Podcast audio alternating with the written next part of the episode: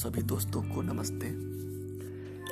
आज फिर मैं एक नई कविता लेके आपके सामने पेश आया हूँ।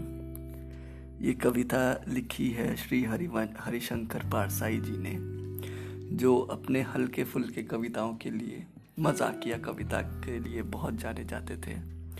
उन्हीं में से ये एक कविता है जिसका शीर्षक है, क्या किया आज तक क्या पाया? इस कविता के माध्यम से बस वो यही बताना चाहते थे कि हमने भीड़ को ज़्यादातर लोग जो है वो भीड़ को फॉलो करते हैं। जिस तरफ़ भीड़ चलती है wherever the crowd is moving we try to move towards that and he try to say that if you move with the crowd you are no different from them and nobody will be able to hand pick you with your qualities if you are with the crowd. But if you are moving a crowd through you, you being the leader, okay, you are attracting a crowd of people, then there is a quality in you which can be identified easily by others. So he is just trying to say you that if you move with the crowd, it's kind of being useless. You are doing the same thing what others are doing.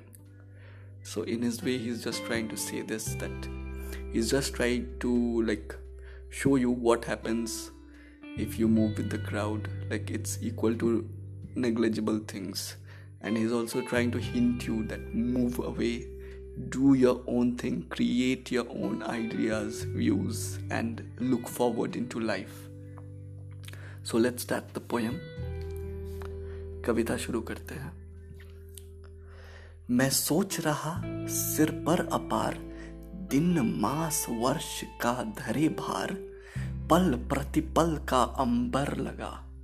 आखिर पाया तो क्या पाया? जब तान छिड़ी मैं बोल उठा, जब थाप पड़ी पग डोल उठा। औरों के स्वर में स्वर भरकर अब तक गाया तो क्या गाया? सब लुटा विश्व को रंक हुआ, रीता तब मेरा अंक हुआ। दाता से फिर याचक बनकर कड़कड़ पाया तो क्या पाया? जिस ओर उठी उंगली जग की, उस ओर मुड़ी गति भी पग की, जग के अंचल से बंधा हुआ, खिंचता आया तो क्या आया? जो वर्तमान ने उगल दिया, उसको भविष्य ने निगल लिया। है ज्ञान, सत्य ही श्रेष्ठ किंतु जूठन खाया तो क्या खाया?